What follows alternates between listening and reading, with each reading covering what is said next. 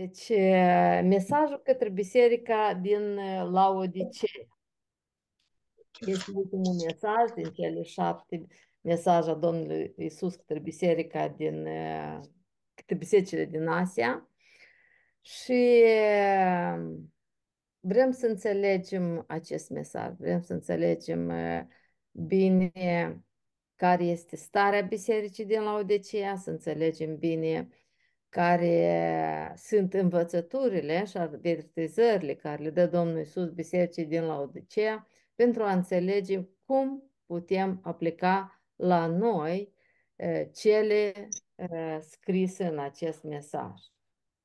Așa, deci lecția nouă din Apocalipsa, partea întâi, mesajul către biserica din Laodicea. Și înainte ca să mergem uh, la studiul mesajului către biserica din Laodicea, haideți să ne amintim ce am învățat la lecția precedentă. La lecția precedentă am avut mesaj către biserica din Filadelfia.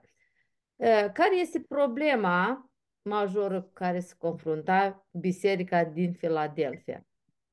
Ea, în biserica din Filadelfia a fost găsită uh, bună de Domnul Isus, dar întâmpina această greutate că erau unii care se numeau iudei și uh-huh. uh, îi aduceau greutăți. Așa. Și ce anume, care era um, problema? Ce anume, ce probleme anume făceau cei care se numeau iudei și nu erau? Încercau să le spună la cei din Filadelfia că doar cei care sunt născuți iudei sau cumva trecuți la religia iudaică uh, pot să moștenească împărăția lui Dumnezeu și că neamurile nu au acest drept. Adică ah. dacă nu e născut iudeu. Da, sau dacă nu se convertește la iudaism. Deci învățătura iudaizatorilor care era foarte răspândită în primul secol, da? care învățau că mântuirea este prin credință dar uh, sfințirea este prin ținerea legii. Uh, ei învățau că noul legământ este o continuare a vechiului legământ și atunci uh, neamurile care nu erau născute în acest legământ trebuiau să se convertească la iudaism. Și, de fapt, care este încurajarea pe care Domnul Isus o dă bisericii din Filadelfia? Cine hotărăște cine va intra în împărăția lui Dumnezeu și cine nu va intra? Hotărăște Dumnezeu. Dumnezeu, așa. Deci nu, nu iudeii care socot că mântuirea e doar pentru ei și împărăția lui Dumnezeu este doar, doar pentru ei. De, de altfel, asta se înțelegea din uh, profețiile vechiului legământ, dar din cauza unecării iudeilor, poporului Israel, mântuirea a trecut la neam. Și atunci Domnul Iisus spune că ușa pe care a deschis-o El nu poate nimeni să o închidă. Foarte bine. Acum, dacă vorbim de mesajul către biserica din Laodicea, uh, ce este diferit la acest mesaj de celelalte mesaje? În celelalte mesaje era prezent și o laudă, pe când vedem în biserica din Laodicea, Domnul Iisus nu-i laudă pentru nimic. Trece deodată la învățătură și la mustrare. Deci asta e diferența. Noi avem chiar două biserici în care avem uh, doar laudă și nu avem nicio mustrare. Da, nimic bun. Da, dar asta este unica biserică uh, la care Domnul Iisus nu are nicio apreciere, nicio laudă și nici măcar nu lasă să se vadă că ar fi vreunul diferit da. de ceilalți. Da, îți pare că da. Deci, dacă, de exemplu, biserica din Sardes, în general, starea bisericii era foarte rea, totuși zice că avea câteva nume, da? care erau într-o stare bună.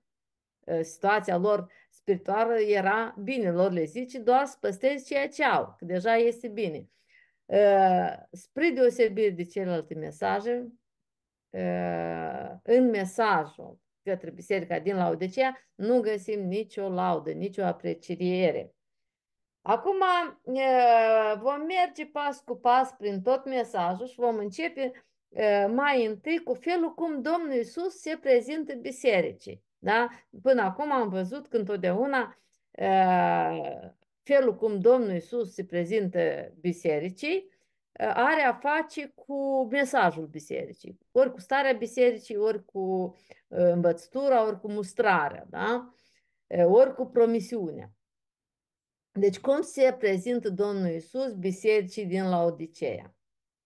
Martul credincios și adevărat începutul zidirii lui Dumnezeu. Așa, și mai este încă un nume. Primul care este? Și primul este uh, cel, cel ce este.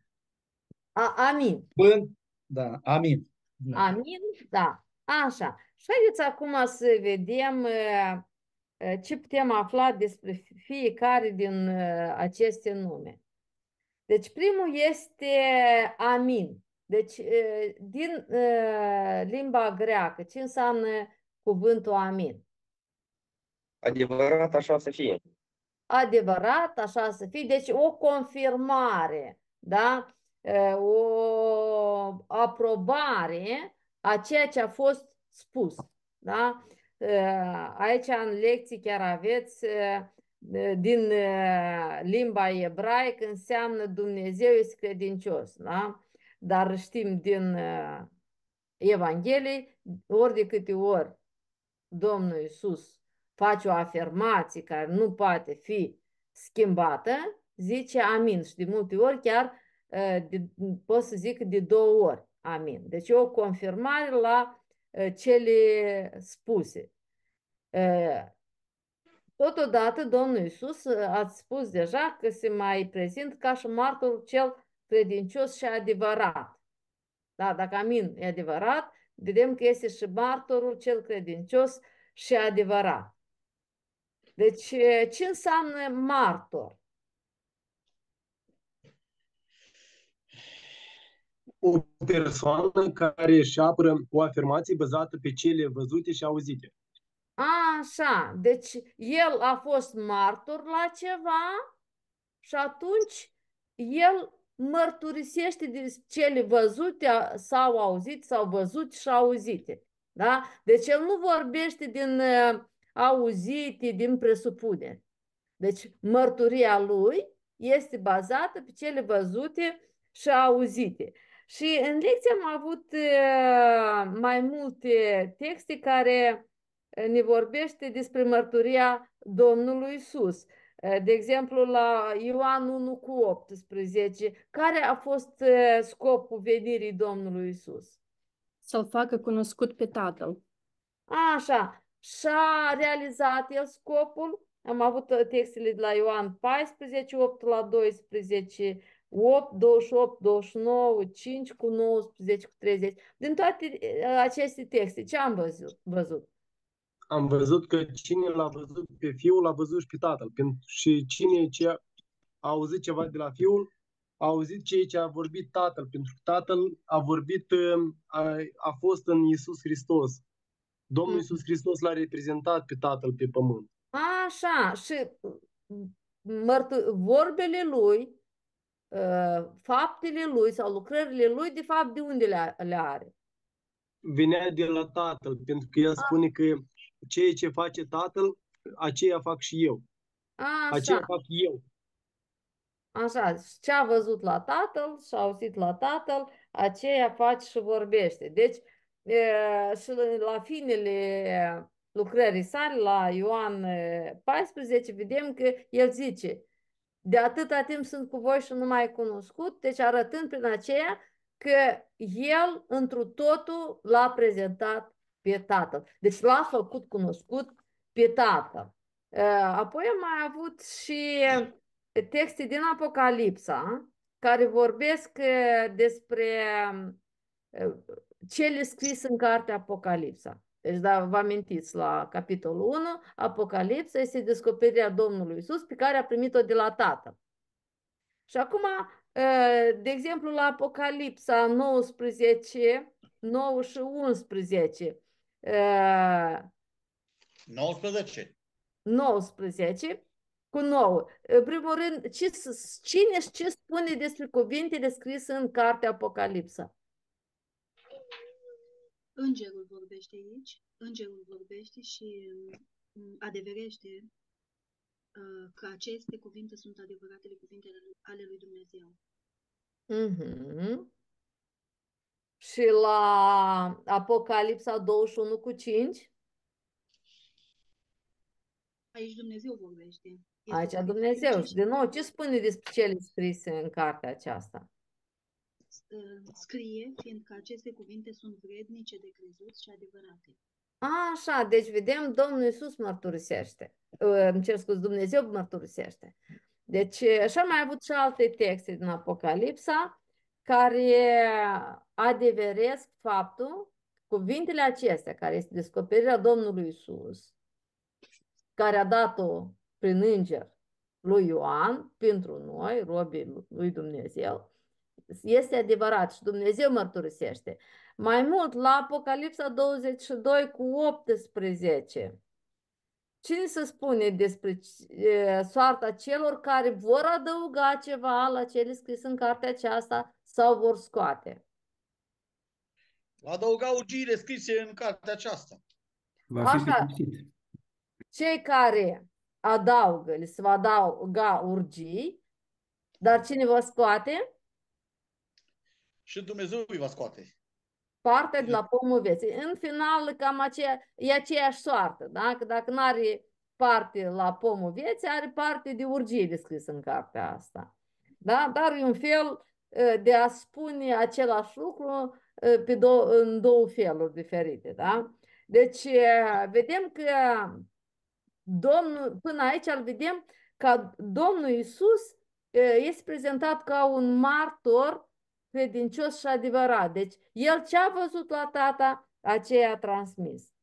Acum, e, dacă ne gândim la mesajul către biserica din Laodiceea, mărturi, mărturisirea care o face despre biserică e adevărată? E adevărat, Da. referitor, referitor la starea lor de atunci, într-adevăr, era o biserică în care uh, doar mulțimea, poporul hotărea, biserica locală hotărea, nu era Hristos care hotăra și lua decizii. Da, dar ideea este că dacă vor ajunge în a- acea stare la care era, în care erau la moment, vor ajunge înaintea lui Dumnezeu. Cum ar fi, cum crezi că va fi mărturia Domnului Isus înaintea lui Dumnezeu despre ei? Um, va fi, mărturia Domnului Iisus este adevărată, dar va fi de- despre faptul că ei nu sunt uh, buni. Că Așa nu- cum este. Da. Așa cum este. Da? Deci Domnul Isus este un martor credincios și adevărat. El a mărturisit la Tatăl, a mărturisit despre Tatăl, dar când va urma să apară înaintea lui Dumnezeu, va mărturisi lucrurile așa cum sunt. Pentru că el este martorul credincios și adevărat. Și apoi, uh, cum se mai prezintă Domnul Isus bisericii din Laodiceea? Începutul zidirii lui Dumnezeu. Așa, începutul zidirii lui Dumnezeu. Și uh, ce înseamnă cuvântul început?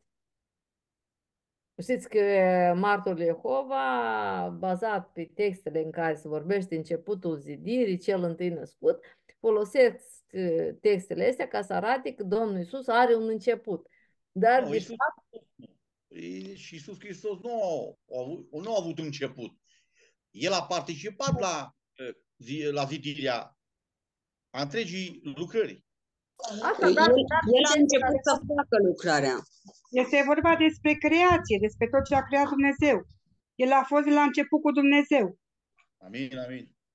Da, dar cuvântul început nu, nu asta înseamnă. Cuvântul început înseamnă primul sau capul și arată că Ai- de la Domnul Iisus pornesc toate lucrurile. Arată întâietatea. Noi Da, avem poate aici primit. spune, dacă Sărănăstica mai spune, e, începutul înseamnă din totdeauna.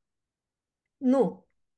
Nu. Cuvântul început, care îl întâlnim aici, înseamnă e, primul, capul, căpetenie. E, de exemplu, cum ar fi prim-ministru. Da? Da. El nu-i primul ministru. Până la dâns au mai fost și alți prim-ministri. Și au fost alți ministri. Dar el e prim-ministru ca poziție, nu ca ordine. Da? Am înțeles. Mulțumesc. Deci, uh, asta înseamnă, deci, uh, uh, cel întâi, deci el are uh, poziții, hai să spunem, de șef. Da? Adică rău suprem? Da. Deci, întâi nu, deci, în original, cuvântul nu are în vedere ordinea, dar poziția. Prim-ministru este cel mai uh, mare ministru, da? Cel mai principal. Da? Și el uh, poate să fie, să ajuns într-o poziție de ministru, în cabinetul de ministri, uh, ultimul, dar numit prim-ministru și el e prim-ministru, nu pentru că e primul, dar pentru că are poziție uh, mai presus de toți ceilalți ministri. Pentru că noi am mai avut textul de la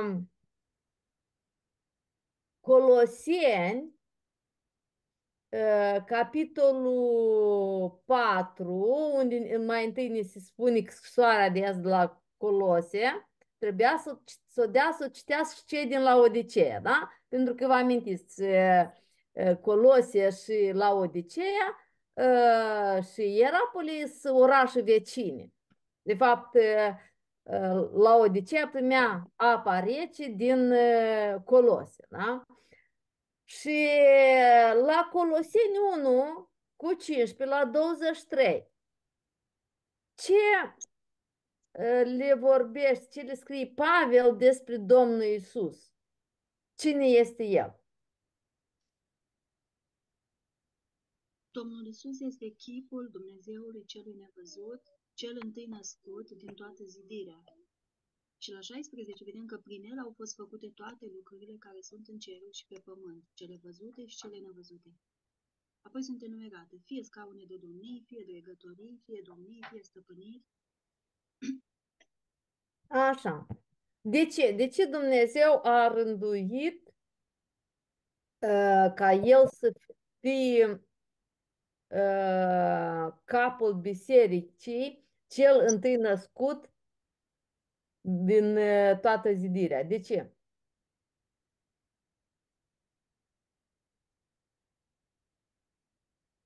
Dumnezeu a vrut ca toată plinătatea să locuiască în el. Așa. Și Și aici mai scrie că El este înainte de toate lucrurile și toate se țin în El și El Mhm. este capul bisericii. așa. Mhm. De ce? Ca să poată să împace totul cu sine și să facă pace prin sângele lui Isus. Să Mhm. aibă întâi- întâietatea în toate lucrurile. Așa, să aibă întâietate în toate lucrurile. Deci Dumnezeu a făcut așa, a aranjat, eh, da, deci eh, el, el, versetul 18, el este începutul, cel întâi născut dintre cei morți, pentru ca în toate lucrurile să aibă întâi- întâietate. Deci, de altfel, ce înseamnă cel întâi născut, potrivit cu textul de aici? Întâietatea lui Dumnezeu. El, el ca și uh, Domnul Iisus se prezintă că El este începutul și sfârșitul. Da, da. Se referă la înviere, cel întâi născut. Așa, foarte bine. Deci se referă la înviere. Uh, Deci la fapte 26 cu 23, ca să mă asigur că e 26, 23, Mm, că nu-i 20, uh, acum șapte. Nu, nu mi-a... A, lăsați scrie. Așa, 26, 23. Dar nu, nu- stați cum e asta. Nu am Biblia mea, e mai greu găsesc. Așa. Domnul Iisus Hristos are întâietatea aici din tâi născuți din cei morți. Dar El ce primul spune care cel îl- întâi născut din cei morți? Ce vrea să spună? Vrea Da, să ți-a- spună că el primul și Pavel spune mai departe și noi suntem uh, Turnăstic. Unde pârga celor adormiți este primul cap. Primul Prima roadă. care a înviat într-un trup duhovnicesc. Turnăstic la 13 cu 13. A 13 cu 13. Că nu, e, la mine sunt notate că e 13 cu 13. Mulțumesc, e, Irinuța.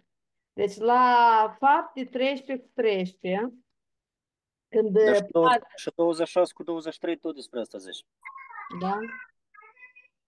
Așa. Hristosul trebuie să pătimească și, după ce va fi cel din tâi din învierea morților, va vesti lumina norodului și neamurilor.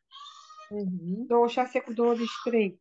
Da. Acum la 13 cu 33. 33, Dumnezeu zice, a împlinit-o pentru voi, copiilor, înviind pe Iisus, după cum este scris în Psalmul al doilea. Tu ești fiul meu, astăzi te-am născut. Deci e, când spune astăzi te-am născut, să are în vedere la înviere. Și deci, deci e, acum ca să întărim e, adevărul care am vrut să-l e, scoatem în evidență. De ce Dumnezeu a făcut ca Domnul Iisus fie cel întâi născut într-un trup duhovnicesc? Să fie primul. M-a spus, pârga celor adormiți și apoi noi din urmă. De El ce? să aibă întâietate în biserică. Ca el să aibă întâietate în toate lucrurile. Adică el să fie mai presus de orice. El să fie capul bisericii, capul sau șeful. Da? Deci Dumnezeu a făcut diferența asta mare ca să scoată de evidență acest lucru. Acum, e, care, e- cum credeți, care este legătura cu mesajul sau mai bine spus cu starea bisericii? De ce credeți că Domnul Iisus s-a prezentat în așa fel? Amin? Martor credincios și adevărat, cel întâi născut din toată zidirea.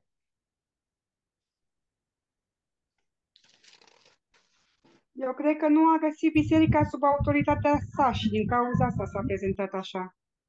Foarte bine, foarte bun răspuns. Mă gândeam să mergem uh, să primim răspuns la sfârșit, dar foarte bine ați observat lucrul ăsta. Da? Pentru că uh, să- vo- mergem acum la coloana, eu am făcut un tabel din trei coloane. Deci, uh, de fapt, la al doilea subiect, uh, starea bisericii. Starea Era o stare, era o stare deplorabilă. Așa, dar noi vrem să mergem pas cu pas ca să vedem ce spune Domnul Isus. Da? Deci, faptul că nu are nicio laudă, evident că este deplorabilă starea, da? Deci nu este deloc bună. Dar, e, cum a spus sora, că biserica nu era sub autoritatea Domnului Isus. Deci o afirmație, poate nu toți sunt de acord. Dar e, vreau să încep e, cu o, o întrebare. Unde era, bise- e, unde era Domnul Isus? Vis-a-vis de inima uh, celor din Laodicea. El se afla afară, pentru că le spune, iată, eu stau la ușă și bat. Noi batem din afară, adică nu se bate dinăuntru. Da, deci e foarte bună ilustrație pentru evangelizări. Domnul Isus stă la o ușă uh, la care, care este închisă și mânier este doar dinăuntru. Domnul Isus bate și așteaptă să îi se deschidă. Deci vedem că Domnul Isus este după ușă. Au ei părtășie cu Domnul Isus? Potrivit cu textul de la care vă referiți? Nu, spune că uh, atunci când va intra, el va cina cu ei și ei cu el, ceea ce înseamnă că până atunci cină nu este și nici părtășie. Așa, deci foarte bine descrie relația lor cu Domnul Isus și foarte bine sora a spus, da, deci relația. Deci el care este cel întâi din, de, din cel din tâi născut din cei morți, adică care are întâietatea, este capul bisericii, el este după ușă și bate și așteaptă să-i se deschidă. Ei nu au părtășit cu Domnul Isus. Și acum la versetele, la capitolul 3, versetele 15 și 16, ce mai aflăm despre starea bisericii? Cum este ea? Nici rece, nici în clocot. E căldice. O stare cum nu se poate mai rea. A, așa, deci... Și, O stare, o stare amorțită, așa. Nici bine, nici rău. A, așa, deci uh, ați avut în lecție și uh, explicația uh, locul geografic, da, orașului. Deci orașul primea apă fierbinte de la Irapolis, cine a fost în Tucea, știți unde e la Pămucale, deci apă fierbinte vinea, vinea de la Irapolis și de la Colosi vinea apă rece. Numai că asta rece se încălzea cât de cât până ajungea la ei, cea fierbinte se răcorea și tot era călzită. Da, deci din cauza că nu sunt nici reci, nici fierbinți, ce sentiment le tre- îi trezește Domnul Isus? Ce spune Domnul Isus? Domnul Isus îi um, avertizează că atunci va trebui să-i verse din gura lui. Va trebui Exact, să-i... nu fac nicio schimbare. Da? Și el zice de a-ți fi reci sau în clocuri. Da? O de, o de fi rece. Oamenii reci încă se mai pot uh, trezi la adevăr. De ce? De ce ei se pot trezi la adevăr? Pentru că omul din Dumnezeu o ales să facă din nimicuri lucruri mari. Da. Din nimic. Dumnezeu a făcut lumea din nimic. Și dacă raportat cu Dumnezeu ești un om catalogat de societate un om de nimic, Dumnezeu din nimic, din omul la rece, poate să devină un om în clocot. Da. Acum mergem mai departe să vedem ce spune Domnul Iisus despre ei și o să înțelegem bine ce înseamnă nici rece, nici fierbinte, căldicel. La versetul 17, ce spune Eu- Domnul Iisus despre ei? Spune că uh, uh, pentru că zici sunt bogat, m-am îmbogățit și nu duc lipsă de nimic. Și nu știi că ești ticălos, nenorocit, sărac, orb și gol.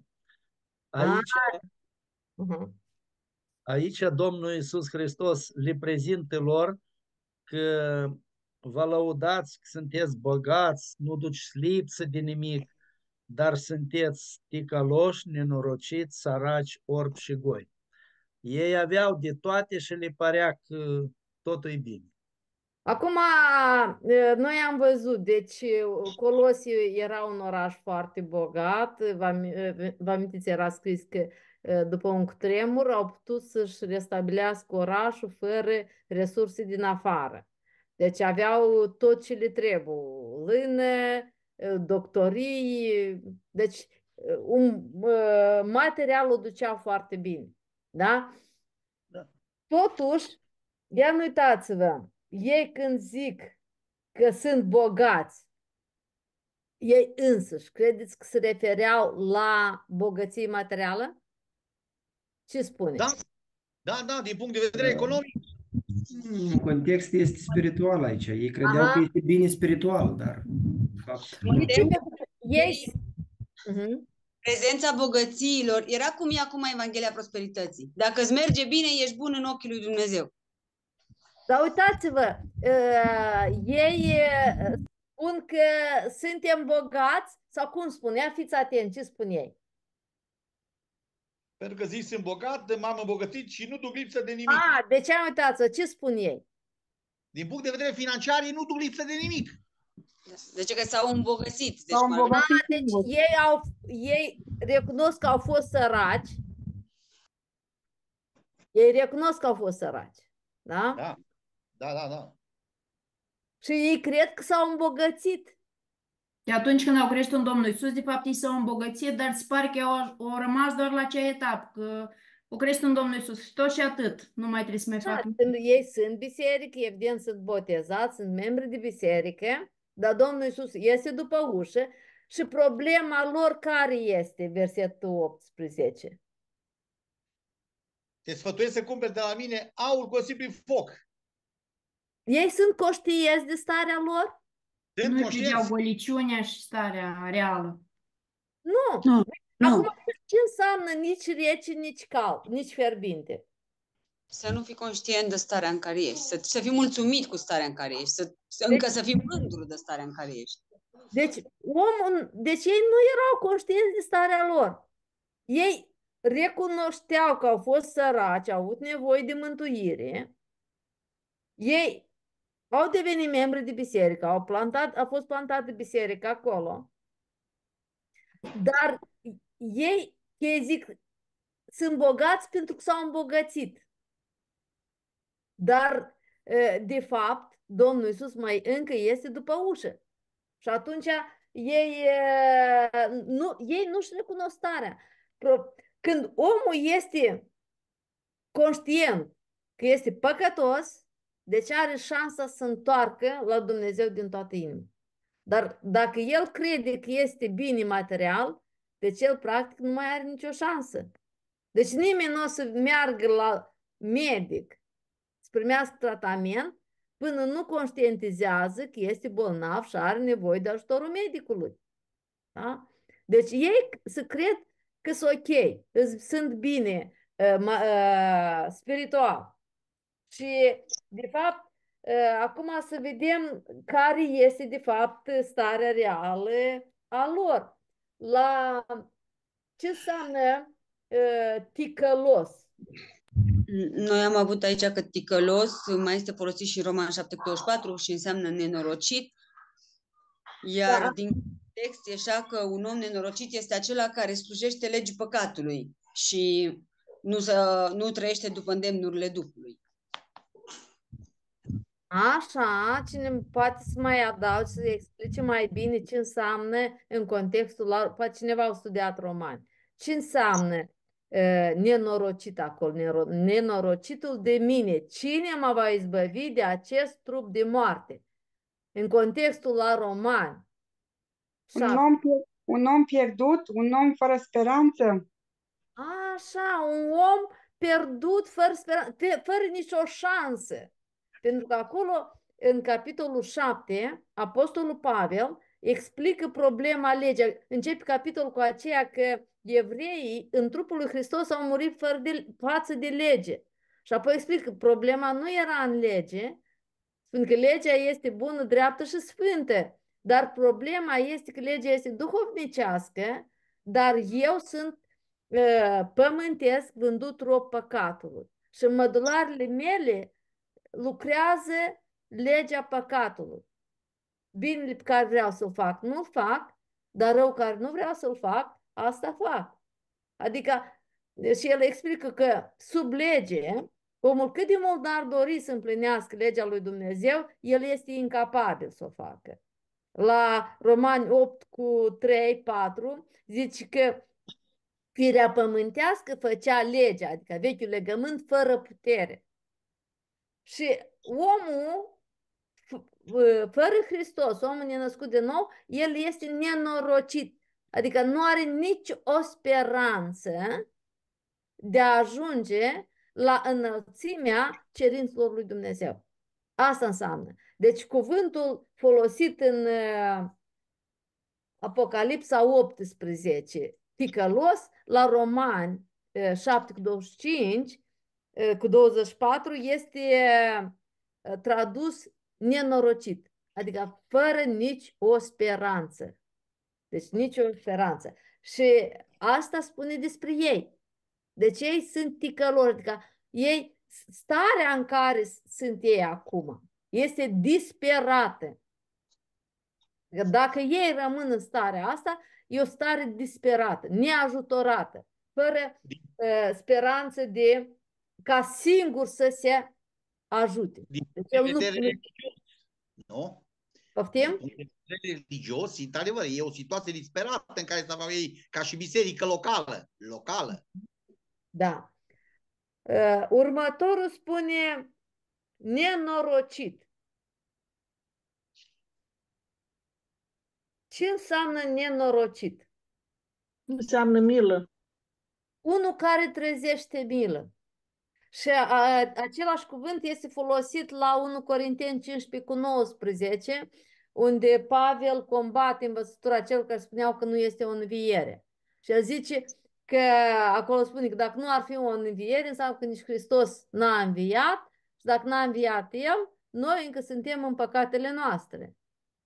Pentru că la, tot la roman zice că uh, Domnul Iisus a înviat pentru că jertfa, pentru că noi am fost socotiți neprihăniți, adică jertfa lui a fost primită. Dar dacă nu e o înviere, Domnul Iisus n-a înviat și atunci noi e, suntem morți încă în greșelile noastre. Și acolo zice, dacă numai pentru viața aceasta ne-am pus nădejdea în Hristos, suntem cei mai nenorociți dintre toți oamenii. Ca vrednici de milă, să ne plângă toți de milă, dacă numai pentru viața aceasta ne-am pus nădejdea în Hristos.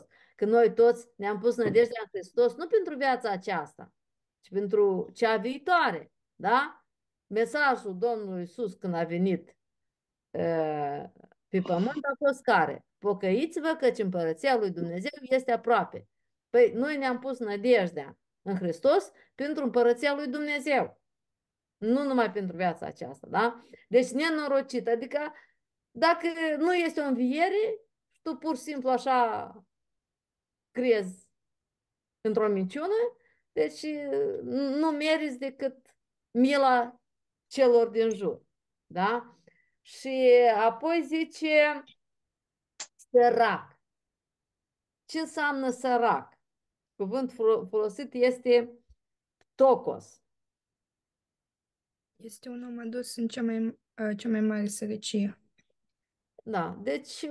Opusul bogăției, că ei se credeau bogați, că s-au îmbogățit.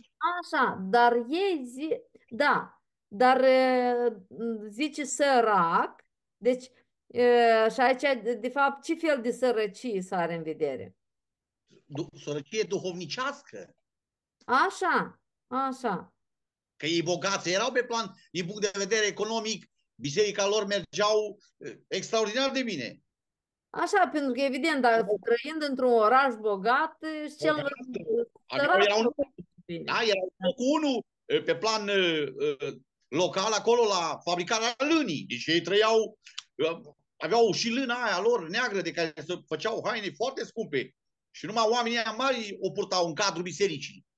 Așa, dar eu cred că aici vorbește că zice că e sărac, nu era sărac, e sărac în duc, nu aveau pe Dumnezeu, nu aveau pe Iisus Hristos. Da, și stă la ușă uh, Iisus Hristos. Și că uh, ori, nu că nu vedea, eu nu cred că nu vedeau, că aveau ochi, dar le cere Iisus Hristos să-și ia doctorie. De ce? Pentru că ei aveau leacul ăla cu care să deau ei pudra de frigia, de care spuneau ei că uh, vindecă ochii. Dar nu pudra aia le vindeca ochii. Și doctorie pentru ochi nu era pudra care să deau ei pe ochi. Da. Bine, deci este așa. Deci vorbim de o sărăcie cumplită. Nu pur și simplu sărac. Dar dus la limita de jos a sărăciei. Altfel spus, care nu, nu, poate, nu are ne, strictul necesar măcar. Da? da, mă, da. mă gândeam că nici măcar nu e sărac în duh, pentru că cel sărac în duh își vede Ah. Își vede neputința, dar își vede, vede și soluția, că numai Dumnezeu poate să-l scoată din starea asta. Așa, dar oamenii... omul, ca asta zice că nu, dacă ar fi rece, dacă ar fi rece și ar cunoaște starea și dacă își înțelege starea, un om când înțelege că e bolnav, fuge la medic. La medic, la medic. Dar dacă el se crede sănătos, toată lumea vede că de-am gata moare, dar dacă el se crede sănătos, nu se poți duce la medic. Asta e problema lor. Deci ei se credeau bogați. Și interesant că zici că au fost săraci. Ne-am îmbogățit și suntem bogați. Da? da? Dar, de fapt, problema lor că într-o sărăcie duhovnicească lucie. Dar ei nu-și recunosc starea. Și apoi zice că sunt orbi. Deci, ce înseamnă orb? La Matei 23, 16 la 19, ce vedem acolo?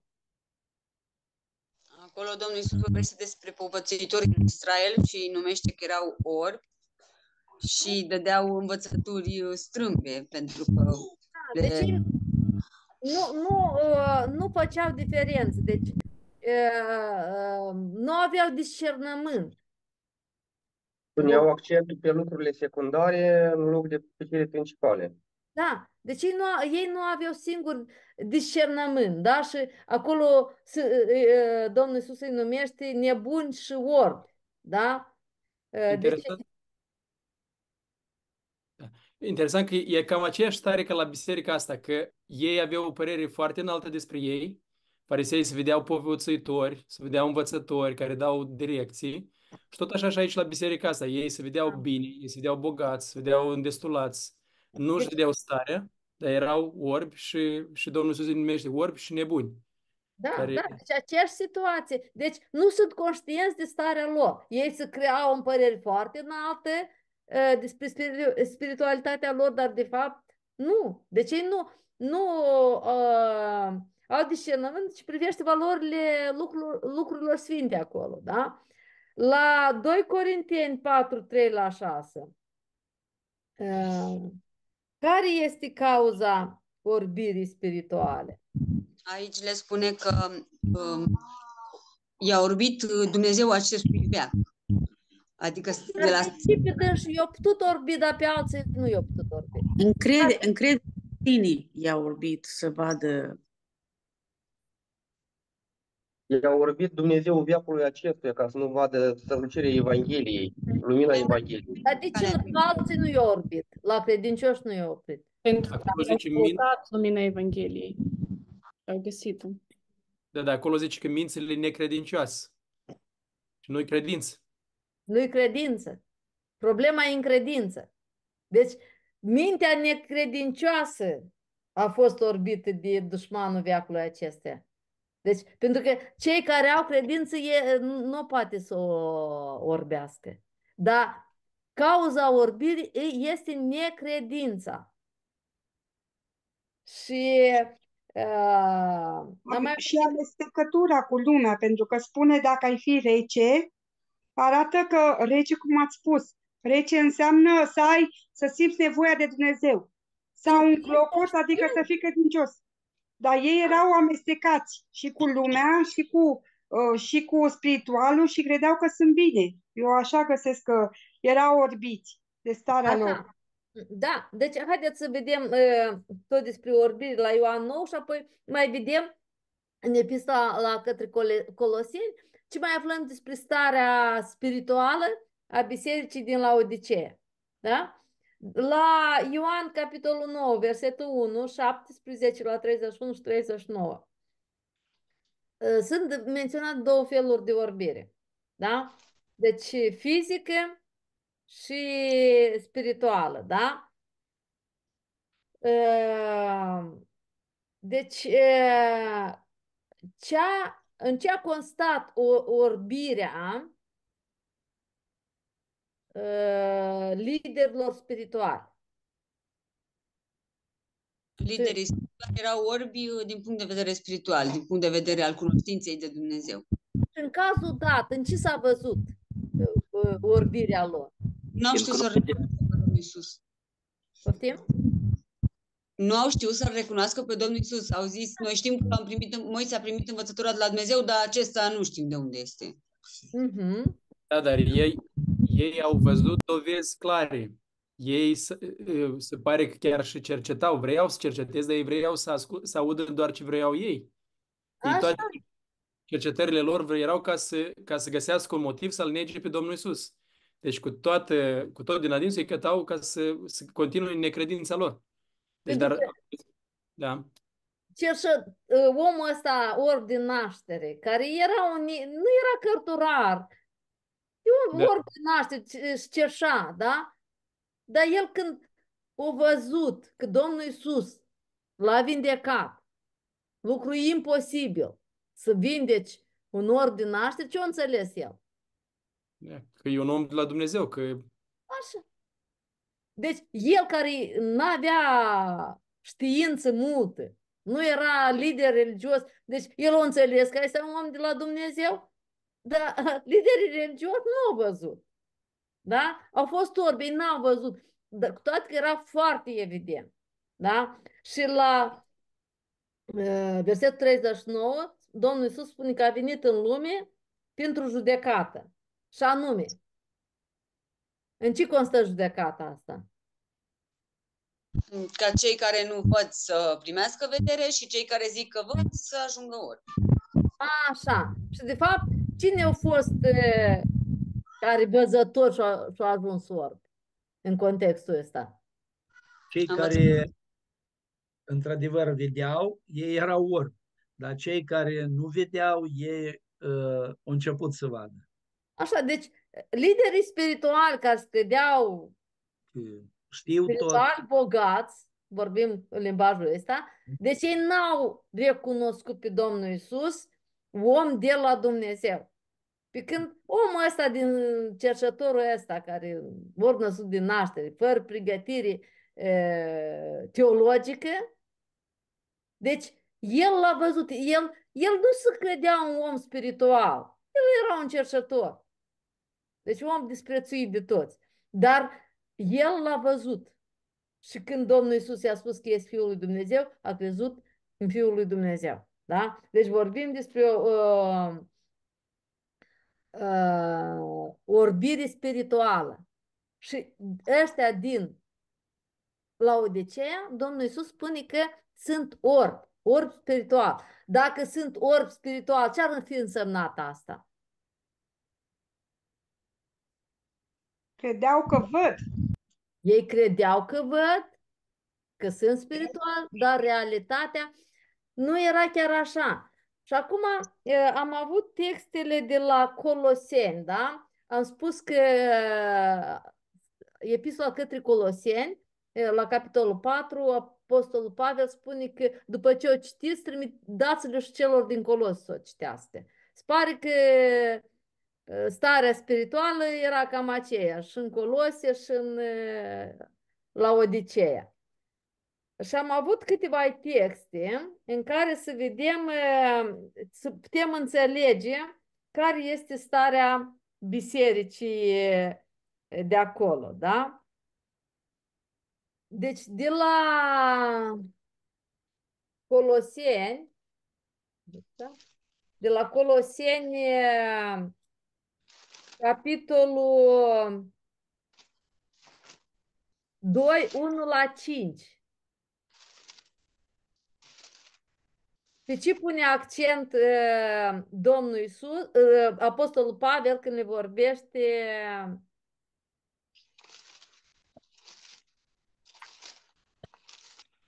le scrie despre Domnul Iisus? Pe ce pune accent?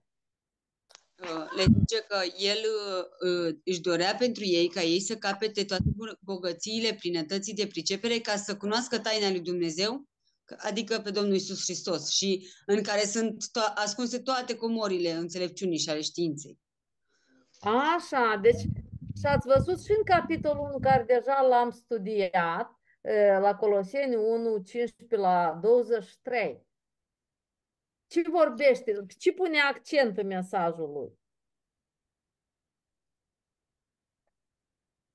Tot pe Domnul Isus, încercând să îl prezinte în toată plinătatea lui, fiind chipul lui Dumnezeu, fiind cel născut, primul născut din morți, cel prin care s-au făcut toate și pentru care sunt toate, că trebuie să aibă întâietate în toate, că este capul trupului. Așa. Credeți că întâmplător așa mult vorbește despre asta Apostolul Pavel? Nu, cred că circula această învățătură care era împotriva Domnului Isus și el încer- se lupta să învețe să nu accepte erezii. Așa, de altfel, dacă ați studiat cumva uh, epistola către Coloseni, cu ce bățturi se confruntau ei?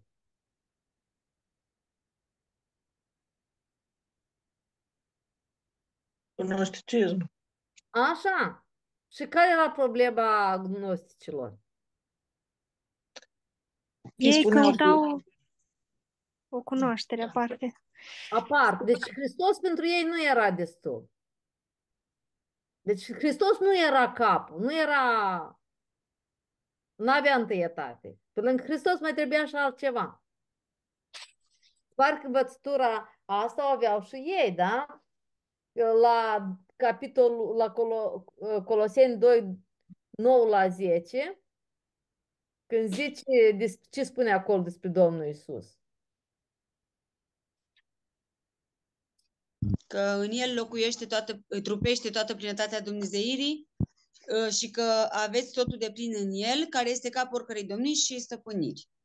Deci nu mai aveți nevoie de nimic. Acum înțelegeți de ce Domnul Isus este după ușă. Foarte bine a spus ora la început. De ce se prezint ca cel întâi uh, născut din toată zidirea. Deci, care era problema? Deci Domnul Isus nu avea întâietate la ei, cătau ceva altceva, da? Și e, chiar aici la capitolul 2, 1 la 5, vorbește despre un pericol. Deci după ce spune că deci, ceea ce vrea de, le dorește Pavel, spune că ca să cunoască taina lui Dumnezeu, adică pe Hristos, deci spune bisericii că dorința lui pentru ei este ca să cunoască taina lui Dumnezeu, adică pe Hristos. Da? Și apoi vorbește despre pericol. Deci că pericolul este să nu fie înșelați de vorbire măgitoare. Deci la ei bântuia învățătura e, gnosticilor.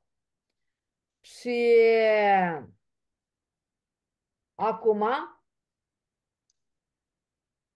să mergem la e, al treilea subiect, și anume, deci care este mustrarea și avertizarea sau învățătura și avertizarea, da?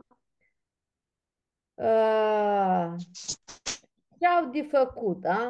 La versetul 18, după ce am văzut ța- uh, starea deplorabilă a, a bisericii, ce au de făcut?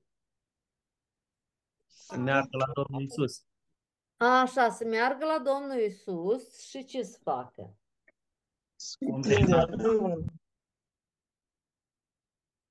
Așa, Hristos aur curățit prin foc. așa, să cumpere de la Domnul Isus aur curățit prin foc ca să se îmbogățească. Aha, deci ei s-au îmbogățit, dar sparg din altă parte. Da, da. S-au îmbogățit eh, pe plan eh, profe- profesional, da, din punct de vedere financiar, dar ei Nu, erau nu, săraci. Nu, dar de ce financiar? Nu, că ei, ei recunosc că s-au îmbogățit. Ei nu spune că suntem bogați. Ne-am îmbogățit. Deci ei s-au că au fost săraci altădată, s-au îmbogățit, dar Domnul spune, spune că sunt săraci lipiți pământului. Și ei spune că să vină la mine. Deci ei de undeva din altă parte au luat, e, s-au îmbogățit, da? Iisus o zice, veniți la mine, toți cei trudiți și împovărați. Problema că ei nu se, so- nu se socoteau trudiți și împovărați. Nu, ei spune că ne-am îmbogățit, ei, ei s-au, s-au socotit. Ei, ei credeau că s-au îmbogățit, că ei l-au primit pe Hristos, ei sunt în biserică, la ei tot e bine, dar Domnul Iisus Hristos se avertizează și le spune că uh, veniți la mine și spune de aur curățit ca să vă îmbogățiți. Domnul Iisus îi vede săraci că ei uh, habar n-aveau. Ei credeau că ei la ei totul e bine, că ei sunt în biserică, ei l-au primit pe Hristos, dar Așa. faptele lor nu erau uh, potrivite. Dar totuși relația cu Hristos nu era bine, dar Hristos era după ușă. Ei credeau că s-au îmbogățit, dar Hristos încă era după ușă. Deci ei s-au îmbogățit din altă parte. Aveau alte lucruri care le considerau bogății spirituale și nu singura bogăție care este Domnul Isus. Acum am avut 1 Pietru 1, 6 la 9 și Psalmul 66, 8 la 12. Uh, Ce uh, vedem aici despre subiectul nostru? Deci aur curățit prin foc. arată încercările sunt mai scumpe ca aurul, pentru că ele au ca rezultat laudă, slavă și cinste la arătarea Domnului Isus. Dar uh, încercările sunt foc. Încercările sunt Încercarea- foc. Credința. Deci credința este încercată prin foc, pentru că credința e mult mai scumpă decât aurul.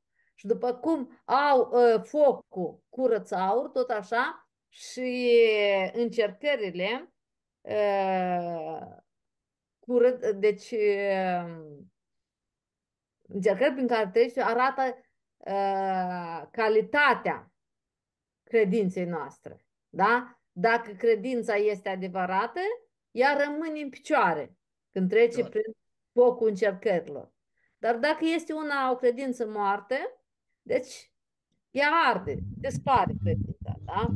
Aceste încercări sunt o metodă de a lui Dumnezeu de a ne ține mereu uh, veghetori că sunt eu în credință adevărată sau nu sunt. Dacă am căzut și nu așa, înseamnă că pe undeva Arată, eram... testare, testează, arată calitatea credinței.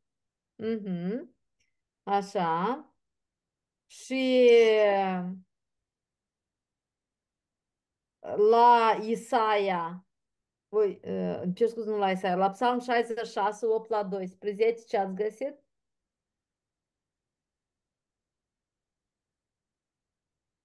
că uh, tot așa că Dumnezeu îi încearcă pe oameni uh, pentru ca să fie curățiți și pentru, și pentru ca ei să fie încredințați ca o credință curată. Așa. Ca apoi să aibă mântuirea sufletului și o răbdare. Uh, Apoi spune să, să mai cumpere de la el haine albe ca să se îmbrace cu ele și să nu li se vadă rușinea goliciunilor. Și ce ați aflat despre hainele albe? Sunt faptele neprihănite, din ce am văzut și din celelalte texte. Așa, deci la, tot în cartea Apocalipsei, Apocalipsa, am văzut că la 19 cu 8 sunt faptele neprihănite ale bisericii, da? Biserica i s-a dat să se îmbrace în uh, haine albe, care sunt uh, faptele neprihănite. Uh, Ce ați mai aflat despre hainele albe din lecția aia? Martirii care vin din necazul cel mare spun că sunt cei îmbrăcați în haine albe. Așa, deci uh, la capitolul 7 cu 9, da? De o gloată mare în cer, îmbrăcată în haine albe. După descriere, da, de orice seminții, de orice neam, ca și-au spălat hainele în sângele mielului. Deci deja în cer sunt. La ca- Apocalipsa, capitolul 6,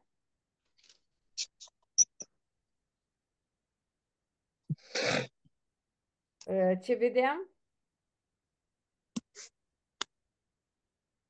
Sărac, hainele sunt al lui Domnului Isus, care este din însuțit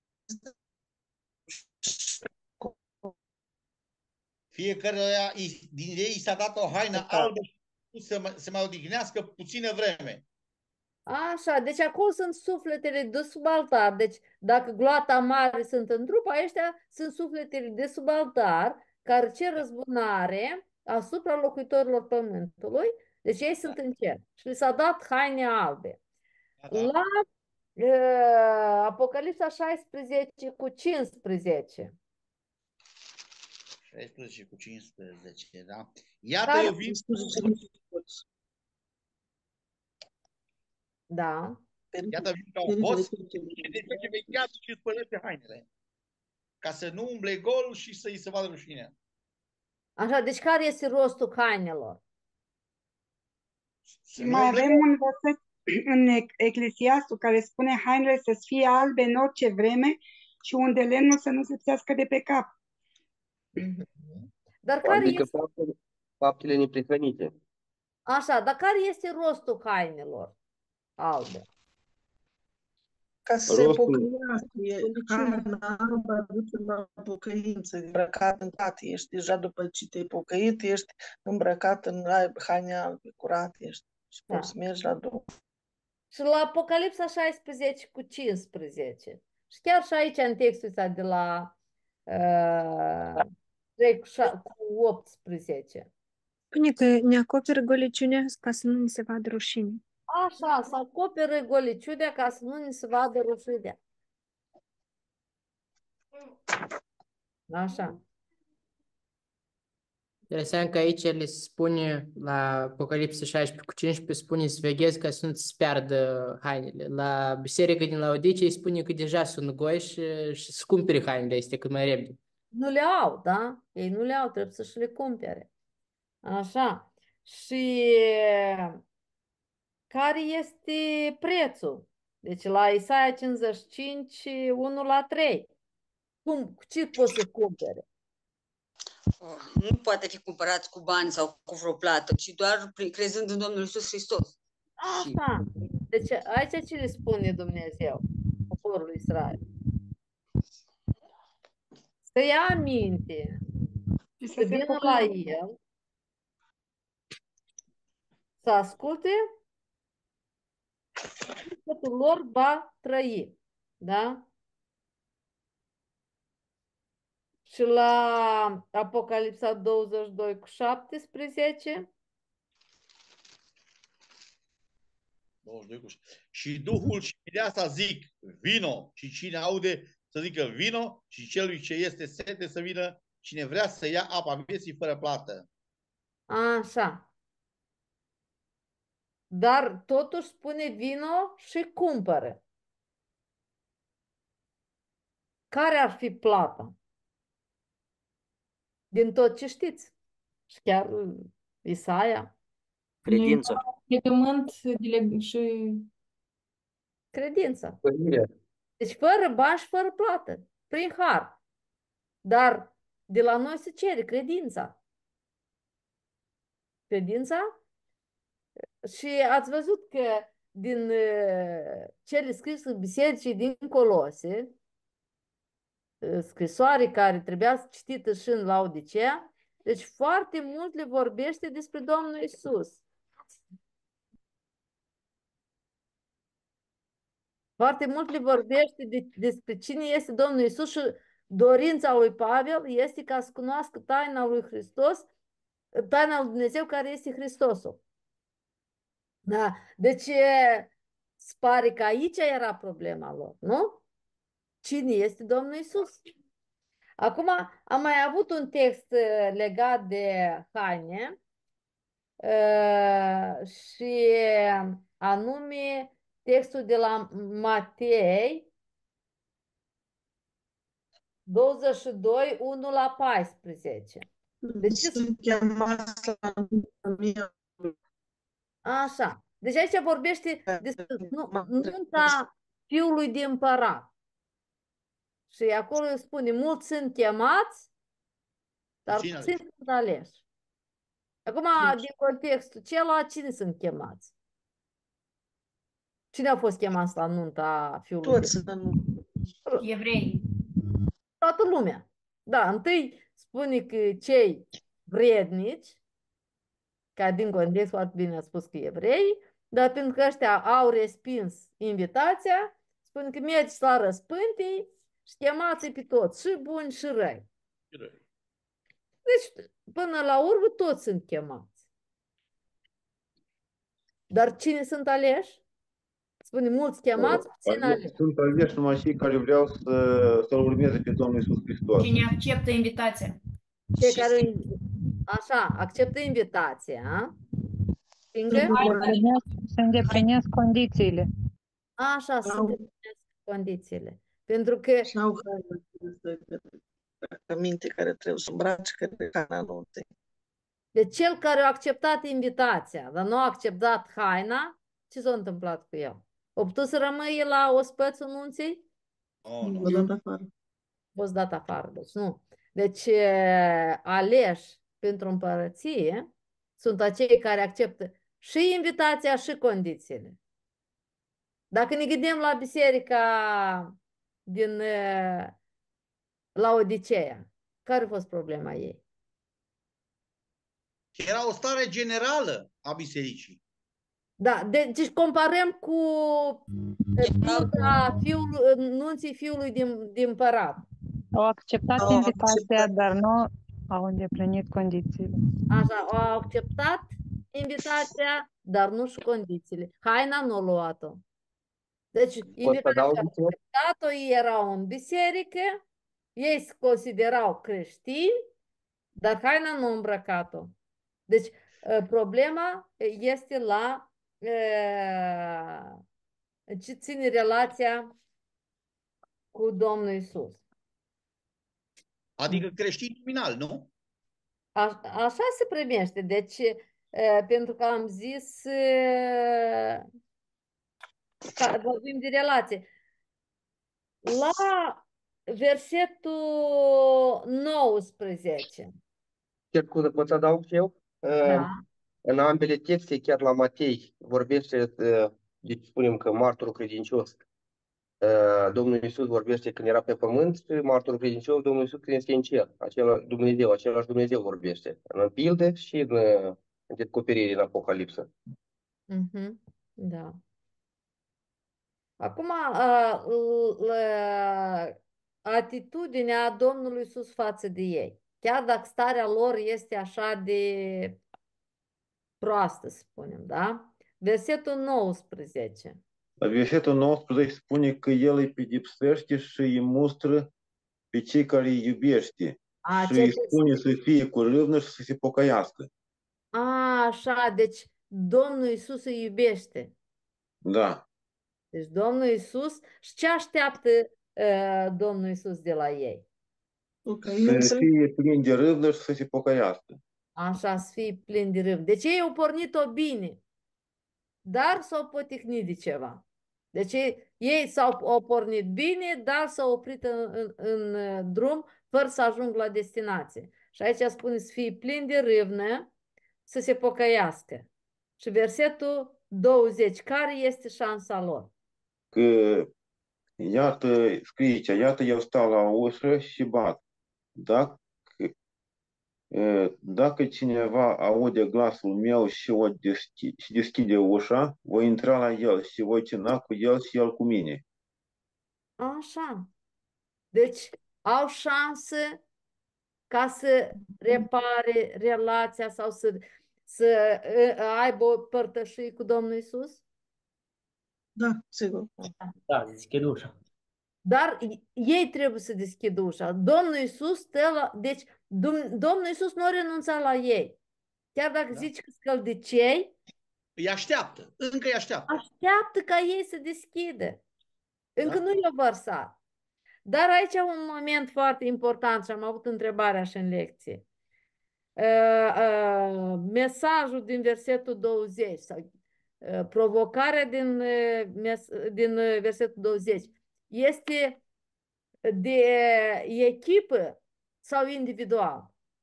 Deci Pentru individual, toată biserica. depinde de fiecare persoană. Individual. Deci fiecare membru de biserică este responsabil să deschidă ușa. Da? Deci Da. ei ca și biserică sunt într-o stare proastă, dar din fiecare din cei care sunt în biserică este responsabil să deschidă ușa. Iată, eu stau la ușă, bat, dacă aude cineva din toată comunitatea aceea, din biserica aceea locală, dacă aude cineva glasul meu și deschide, voi intra la el, la persoana care i-a deschis ușa. Voi intra la el, voi cina cu el și el cu mine. Deci, personal, fiecare. Nu este o, un apel de comunitate. Deci fiecare în parte este responsabil de relația lui cu Dumnezeu. Și vedeți că fiecare mesaj uh, de, de, de făgăduință uh, din la fiecare adresare la orice biserică se termină celui ce va birui. Nu vorbim despre biserica locală. Starea bisericii locale influențează starea personală a fiecare. Dar fiecare este responsabil de starea lui spirituală. Deci nu faptul că starea generală în biserică e proastă, nu e o îndreptățire pentru, nu va fi îndreptățire pentru nimic. Deci fiecare în persoană este responsabil de creșterea lui spirituală și de starea lui spirituală. Și va da socoteală înaintea lui Dumnezeu. Faptul că liderul nu și-a făcut de, bine uh, responsabilitatea, nu uh, scutește pe membru bisericii de responsabilitate înaintea lui Dumnezeu. Deci fiecare este responsabil. Așa o întrebare. Deci ce se va întâmpla dacă nu se pocăiesc? Pleacă la căzare. Uh, răspundeți, vă rog, cu, din, din text. Ce spune Dumnezeu se va întâmpla dacă nu se pocăiesc? Spune că... Așa. Îi va vărsa versetul 16. Deci dacă ei rămân așa în starea asta căldicei, nici reci, nici fierbinți, îi va vărsa din gură. Și încă? Și încă aici unde vorbește despre biruitor, că le zice, va ședea cu mine pe scaunul meu de domnie, va birui, deci cel ce nu va birui, nu va ședea. Da, da. Dar din versetul 20. Și dacă nu deschide ușa. Va... Dacă... Da, deci dacă nu, nu-și restabilește relația cu Domnul Isus, ce se va întâmpla? Deci îi va vărsa și și versetul 20 nu vor avea părtășii cu el. Deci cum nu au, nu or să o aibă. Da? Nu vor sta la Uh-huh. Și acum, deci, dacă tot vorbim de părtășii, făgăduința foarte bine ați menționat. În făgăduință, ce făgăduință face biruitorului aici? Celui ce va birui, voi da să șade cu mine pe scaunul meu de domnie, după cum și eu am biruit și am șezut cu tatăl meu pe scaunul lui de domnie. Subînțelege asta părtășie?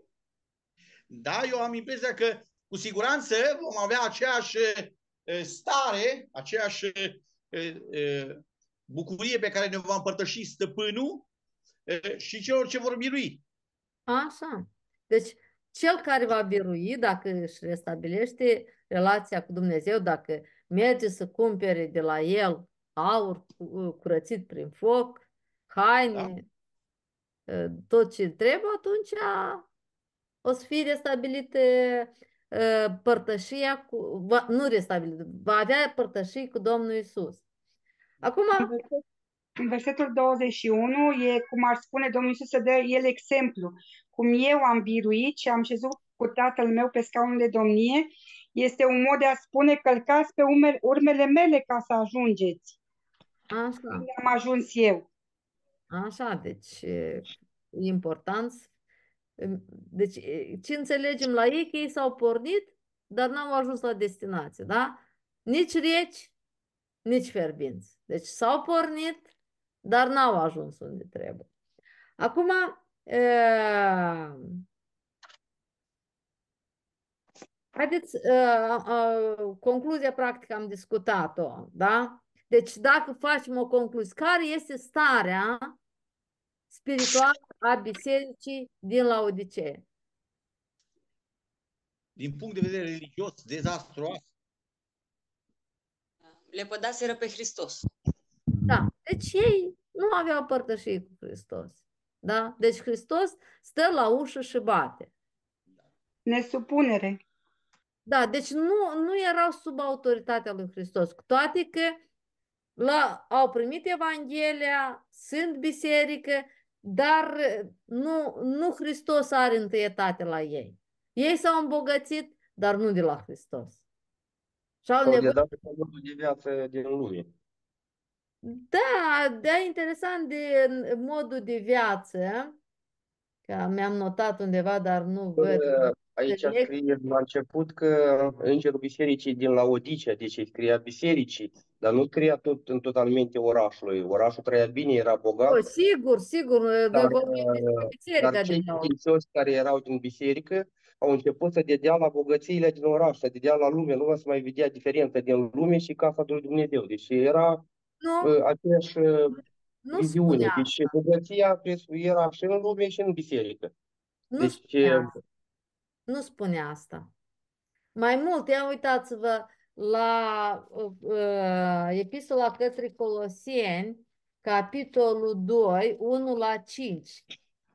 Ce spune despre rânduiala care era în bisericile lor din Laodicea și din Colose? Ce spune? Cum era rânduiala? Deci 2, 1 la 5.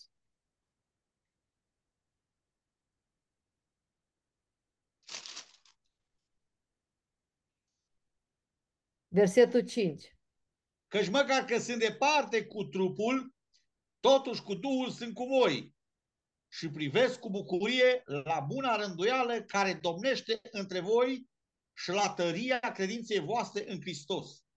Deci rânduială era. Da. Nu, nu, nu, ă, în toată epistola nu se vorbește nimic că ar fi fost neorânduială. Nu, era rânduială. Problema era în relația cu Hristos. Și toată epistola, dacă ați studiat Coloseni, deci era problema învățătura gnosticilor, care învățătura care îl pune pe Domnul Iisus așa mai într-o parte. Și astăzi, și astăzi în biserici romano-catolice se întâmplă același lucru. Da. Așa, acum să mergem la aplicare. Deci, întrebarea personală, da? Deci, ești tu în credință? În ce relație ești tu cu Domnul Isus? Deci, ai părtășie cu Domnul Isus?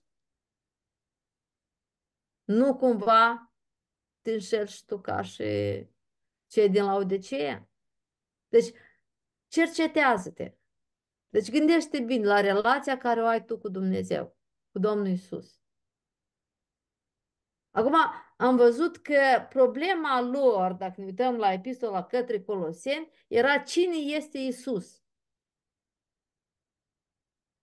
Deci, are Domnul Isus într-adevăr întâietate în viața ta? Eu consider că orice om născut din nou în, și primează, în care primează rolul primordial Isus Hristos în viața lui ca și creștin, eu cred că e un om mântuit și are relație uh, exactă cu fiul și cu tatăl. Așa este. Așa este întrebarea. Cei din uh, Laodicea erau siguri că au părtășii cu Domnul Isus. Acum eu cred că nouă, ca și creștini, cu adevărat, nu cred că ne merge numai numele. Noi credem că avem părtășie chiar și prin studiul pe care îl facem și avem părtășie în cuvânt, da? avem și învățătură, da? deci nu suntem departe de, de cuvântul lui Dumnezeu. Și eu cred că... Fiecare personal trebuie să verifice. Să verifice ca nu cumva să pomenească că se înșală, da?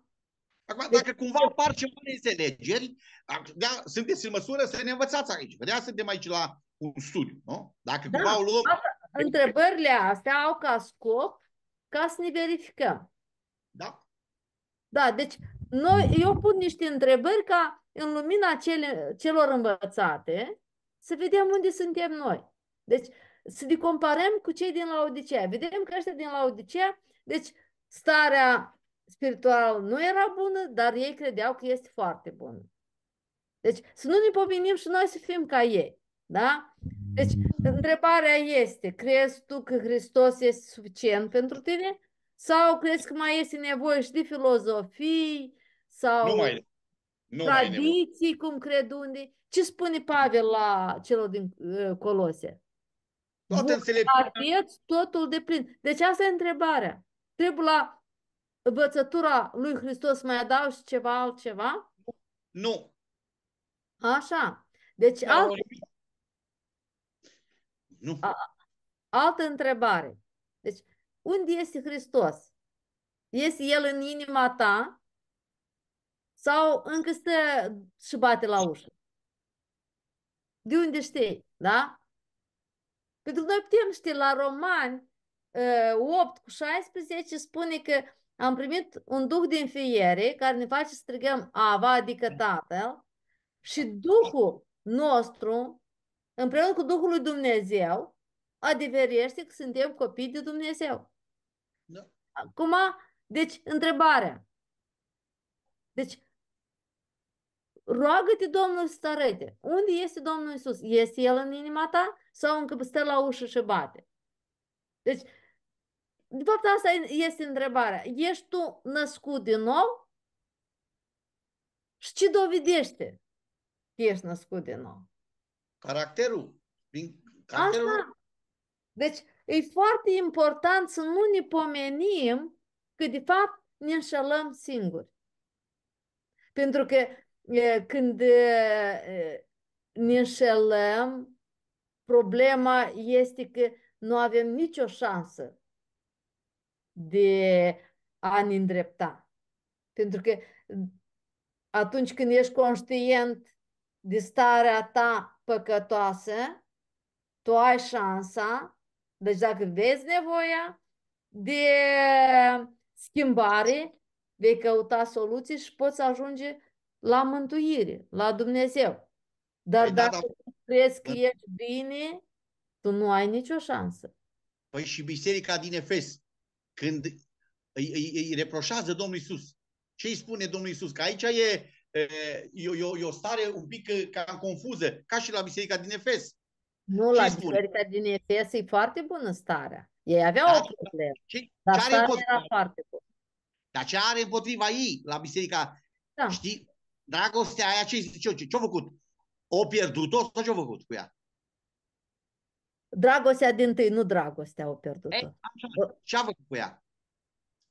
Bine, Aici e problema. noi, noi am studiat deja mesajul bisericii din Efes și am văzut că are foarte multă laudă biserica Da. din Efes și problema e că a părăsit dragostea din tâi, nu dragostea a părăsit-o, dar dragostea din tâi doar a părăsit-o, da? Și atunci, mă rog, avertizarea este că îi mută sfeșnicul din loc, dar sfeșnicul fiind biserica locală și nu o părăsește, cum este un cântec foarte frumos, dar care zici că uh, N-a sper să de ea. Dar eu n-am să pierd și alta e să părăsesc. Când părăsesc, înseamnă că am făcut-o cu cunoștință. Da, da, bine. Noi asta am studiat deja, mesajul Da. cu biserica din Efes am studiat. Și biserica din Laodicea, la fel e. Credeți că ei n-au auzit uh, despre mesajul lui Iisus Hristos? Mhm. Păi evident că dacă sunt în biserică, evident că au auzit, au primit și totuși nu au părtășit cu Domnul Isus. Nu mai erau smeriți, nu mai erau sub autoritatea Domnului Isus. Da. Bine. Da, am și o întrebare. Bine, continua, terminați noastră de spus și apoi, dacă Haideți, dați un... gata, am, uh, aici am uh, terminat. Dacă aveți întrebări și apoi ne rugăm. Eu vreau să întreb, adică uh, și cei din Laodicea, dar și noi astăzi, dacă omul își face cercetarea și ajunge la concluzia, nu numai că el este într-o stare de Laodicea, dar că și comunitatea din care face parte, începând cu liderul, nu? este într-o stare de Laodicea. Și nu, nici nu se vrea recunoaște. Adică el a ajuns la concluzie, merge, vorbește și liderul totul zice, nu, noi suntem bine. Ce poate să facă acel creștin? Deci tu ai deschis ușa Domnului Isus, dar ce faci? Ai, com, ai comuniune cu Domnul Isus, dar în același timp spune că suntem în trup cu biserica și atunci ce poate să facă acest creștin sau care ar fi datoria lui sau ce se așteaptă de la el în legătură cu biserica locală? Păi dacă nu, nu, nu îți produce o schimbare în biserica locală, poți găsi o biserică vie. Pentru că să fim de acord că sunt uh, în aceeași uh, uniune de biserici, sunt biserici diferite. Adică nu, nu înseamnă că să, numai decât să-ți schimbi uh, un alt cult. Dar găsești o biserică vie. Pentru că asta, asta este o, o realitate. Este o realitate. Pentru că uh, de obicei starea generală a bisericii afectează membrii bisericii. Și dacă cineva se trezește, nu poate produce o schimbare, uh, deci uh, poate găsi o altă biserică. De aceeași confesiune? E, De ce nu? Eu, eu am vrut să, dacă se poate să adaug. Da. Aici, dacă în comunitate, într-o biserică, dacă uh, uh, păstorul sau cine conduce biserica sau toată biserica și dacă cineva vede și are o minte sănătoasă duhovnicești și înțelege lucrurile că nu-i bine, uh, el trebuie, cum a spus uh, sora Năstica, ca să caute o biserică vie, sănătoasă, în cuvântul lui Dumnezeu și în adevăr. Fiindcă Dumnezeu aici se prezintă și spune la fiecare în parte, nu. Da. N-a să răspundă, cum ați menționat mai înainte, că pastorul sau uh, cine acolo conduce a să răspundă. Fiecare noi trebuie să răspundem. Și de aceea noi trebuie să facem concluzie bine în ce stare suntem. Trebuie să fim conștienți că starea Da. generală a bisericii ne, ne va afecta. Da, da. Dacă starea generală este rea, deci mai devreme sau mai târziu, târziu tot acolo o să ajungem și noi. Deci, e, acum trebuie să înțelegem un lucru. Dacă ești păstor, poți aduce o schimbare în toată biserica. Dar dacă ești un membru de rând, tu nu ai, în primul rând, nici poziția, nici autoritatea să faci schimbări radicale. Dar nici nu poți rămâne într-o uh, comunitate care știi că mai devreme sau mai târziu va avea o influență negativă asupra ta. Da, de asta întrebam, pentru că la noi în zona aici este răspândită așa o învățătură că dacă tu ai primit lumină, obligația ta este să rămâi acolo și să te rogi și să postești p- până nu mai poți, ca Dumnezeu să-i trezească pe ceilalți. Dar neavând autoritatea de a aduce nicio schimbare, nici în orânduire, nici în, în învățătură, nici în nimic. Fără să spui nimic. În simpla ta trăire, tu ești obligat să stai acolo, să suporți toate ce se întâmplă și cu care nu ești de acord, pentru că dacă pleci, ți-ai părăsit biserica ta cum au unii obicei. Da, bine, De da, acolo bine. când spune cum au unii obicei părăsești adunarea, tu ai Da. părăsit în genere adunarea, adică nu mai tragi pe la nicio biserică. Deci, acum vedeți că trebuie să fim uh, în rânduială cu biserica locală, da? Dar uh, fiecare trebuie să știe locul. Deci, uh, ca asta, deci nu poți tu, dacă nu ai o poziție să aduci o schimbare, tu poți să te rogi, poți să vorbești, da? Dar dacă nu se întâmplă nimic, într-o anumită perioadă de timp, nu se întâmplă nicio schimbare. Și tu înțelegi, dacă rămâi aici, ai să ajungi și tu, ai să te întorci înapoi, deci mai înțelept este să mergi, să poți să ai uh, într-o comunitate unde poți să avea și o creștere spirituală și uh, unde poți să te implici. Să te implici să, uh, în lucrare, să contribui la răspândirea Evangheliei. Eu m-am bucurat foarte mult să fiu cu dumneavoastră. Pe săptămâna viitoare, deci Vasile se întoarce deja din Laos dimineața și cu ajutorul Domnului o, o, o să fie la lecție și o să predea el ultima lecție care va fi despre uh, făgăduințe. Da? Făgăduințele care noi uh, așa uh, nu le-am uh, studiat cu deamănuntul. Am vorbit despre ele puțin, dar nu le-am studiat de, deamănuntul. Deci, care sunt făgăduințele biruitorului? De ce cel așteaptă pe cel care va birui? Vedeți? Făgăduințe sunt cel ce va birui. Deci, noi suntem parte dintr-o comunitate, comunitatea în care suntem ne influențează pe noi, gândirea noastră, vorbirea noastră, purtarea noastră ne influențează, dar noi vom fi responsabili, fiecare în parte, de ceea ce am ales, ceea ce am făcut, ceea ce am vorbit. Da? Și atunci să vedem ce, ce vom avea noi dacă vom birui.